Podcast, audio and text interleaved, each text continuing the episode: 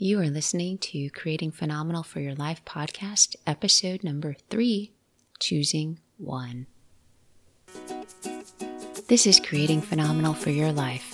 I'm your host, Dina George, MD, a lover of learning, a life and weight loss coach, and a family medicine doctor. This podcast is about mindset what contributes to a life that thrives versus one that is stuck. We'll talk about many things some related to coaching, some related to health, and some related to your questions, thoughts, and prompts. The ultimate goal of this podcast is to celebrate where we're at and give form to where we're going in our perfectly imperfect journey to a phenomenal life, and give high fives along the way. Thanks for being here. Welcome. So glad you're here. It's early morning in Texas, so, good morning if it's morning for you as well. The dogs and I are up recording, trying to get a good start to the day. Today's episode is about the process of choosing one, just one, and where our mind wants to take us during that process. Does this happen to you? You decide something is going to change, which could be just about anything. And then overwhelm sets in at the number of choices available. Start to narrow down the choices choose one, and then doubt sets in. Oh, I don't know. I don't know if that's the right one. Maybe this isn't even a good idea. And then work your way back to okay, it is a good idea, but I don't have to decide right now. I can decide later. and then get back to one. And then tell somebody, somebody you trust who says, no, you should do it this way, or you should choose this, and back into the same cycle. Or how about this? You make a decision, set a goal, start, and then the critic part of the mind wakes up. Not only does it wake up, but it wants to run the show. So, this is what happens to me. I decide I'm going to go for a run. I set a goal. Today it's two miles. And about two minutes into the run, my mind comes up with, Oh, this is hard. You're going to pass out. You can't keep breathing like this. You'll barely finish a mile. Or if that doesn't work, the next thought might be if you ran more often, it wouldn't be hard. And then finally, just because those weren't enough, you really should have chosen three miles. It's a better workout. Does it happen to you? Or maybe somebody you know? Both things happen to me, and I seem to notice them more as I grow older. So, in dissecting through this, kind of like going back to anatomy lab, obtaining a better understanding through dissection, here's what I learned. It's so much easier to stay the same than it is to change. It's the primitive brain wiring. What we know is safer than what we don't know. And what occurs from here is overwhelm, which can be subtle or not so subtle. It keeps us the same because our primitive brain wants to know the conditions and it wants to be familiar with them. That's our safety mechanism. It brings up fear of missing out. Choosing one means that we have to forego the other options and we have to be satisfied in that one. And whatever it is, once we choose it, may not look as nice. Kind of like the grass is greener on the other side. It brings up uncertainty on how the decision will look or will feel or will last. We can't know the answer to any of this until we actually make a decision and follow through and see what happens. But our brain wants to compare it with the options that we're not taking. Followed by doubt doubt of making a decision that will make the best decision. Because, of course, there's only one. no, of course, there's not. That we have all the information we need. That maybe we need to get more experience or more research, or more training, or more experts. All of that is doubt. And then comparison with how others would make the decision, what decision they would make, that it generally looks so easy. It looks easy because we compare what we see on their outside with what we're feeling on our inside. And that's an unequal comparison. We also tell ourselves these amazing stories about other people. Here's an example. I created a story about a friend that I hadn't spoke with in a while. She must be doing great. She must have a full life. She must not need to hear from me. And I mentioned her in one of the first two podcasts, or at least I mentioned this story. But here's more detail. The truth was that she was struggling, and she was beating herself up for struggling, and she didn't want to share her reality. And so here I was creating a story about how well she's doing, and I didn't reach out to her. And she wasn't doing well and didn't didn't want to reach out to me. And man, my story wasn't helpful for either of us. This doesn't come in terms of making a decision, but only in the comparison and the stories that we tell ourselves. So, next is judgment judgment of ourselves for being caught up in all of the drama, or maybe what feels like drama when we want to make a change. It can feel like an invitation to others when we risk sharing what's going on, our decisions, and the road ahead, hearing what we should do or should be. That all goes along with judgment. So, looking at all that comes up from simply wanting a change, it's so much easier to stay the same, to not start, or to not finish, to just say it's not worth it.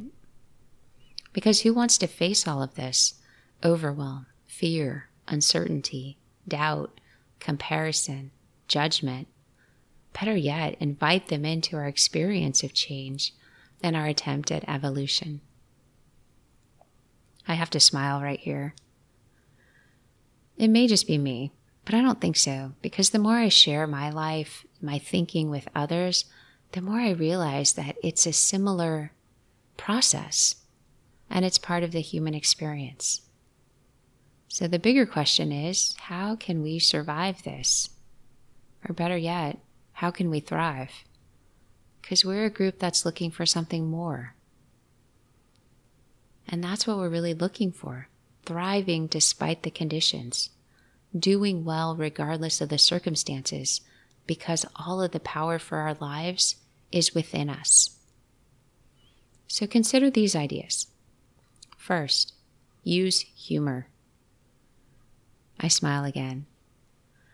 At all of what our mind will come up with, because it's capable of generating a lot of vivid thoughts, sometimes cruel thoughts, sometimes just unhelpful.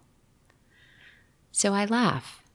I know that the times when my primitive mind is going to be more active, if I'm sleep deprived, if I'm trying to create something new, if I'm caught up in personal thinking, my thoughts can be incredibly vivid and I just have to laugh. it's things that don't come from the authentic, genuine me. So I treat it like a joke. Hmm. And then I move on. What if you don't take any of it seriously? Just use humor. We also mentioned in the past two podcasts to not believe everything that we think. Sometimes our mind are like toddlers, very tired toddlers. and it's amazing what they'll come up with. Second step employ trust that any decision you make is right, that you will figure it out along the way, that you are more than capable of making this decision, that you have enough information and the opinions of any stakeholders, that you're doing your best and you can't possibly know how it's going to turn out, and trust that that's okay. Third, be clear on what you're seeking. If I'm on a run, what exactly do I want? Is it a personal best?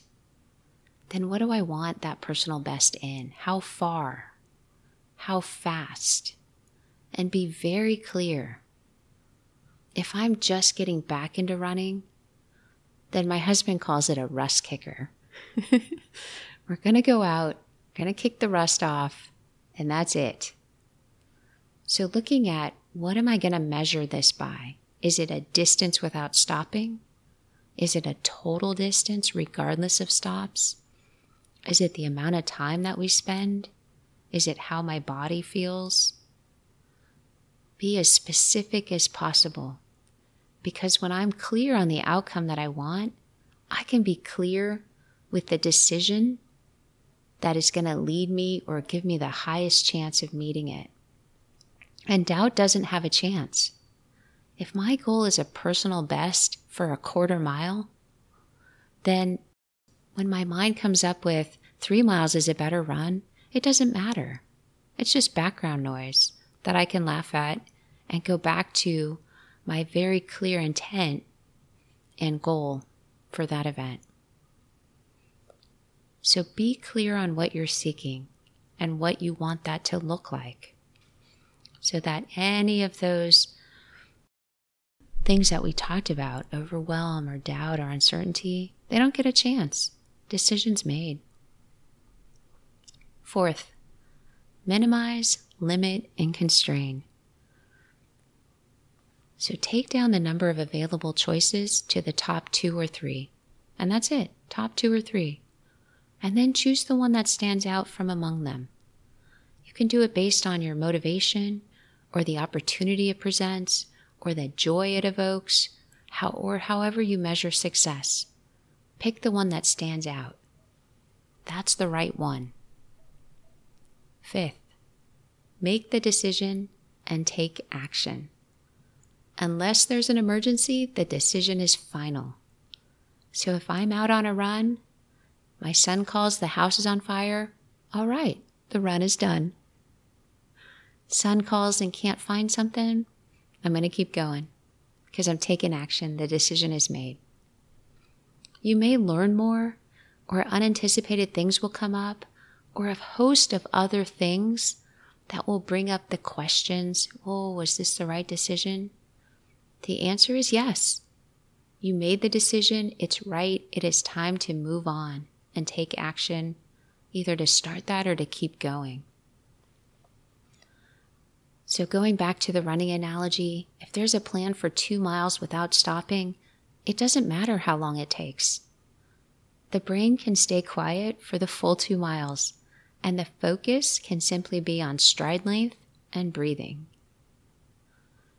If instead the goal is run until the first side stitch, then it doesn't matter how fast or how far. The decision is made. I'm going to keep running until then. And when the side stitch comes, I'm just going to say, Hello, I've been waiting for you. And then finally, reflect. Reflect to build even more confidence. What did I like that happened with that decision? What didn't serve me well during this process? What did I learn? How can I incorporate this into the next decision? At least the pattern, the learning tools. I've used running as an example because it's one area that my mind likes to spin out of control. But there's many examples in life, from what seems trivial to major medical decisions. And all are valid, relevant, and important because it's what derails us from taking next steps in our lives.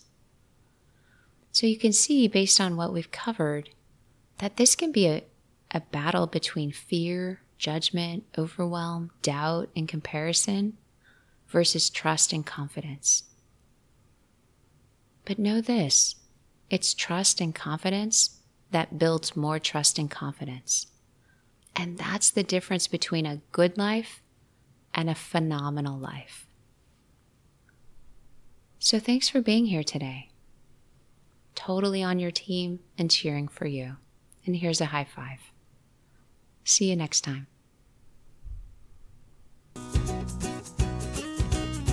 Let's stay connected. Sign up for regular emails at georgemdcoaching.com forward slash freebie, and you'll receive a guide on the five obstacles to your ideal weight.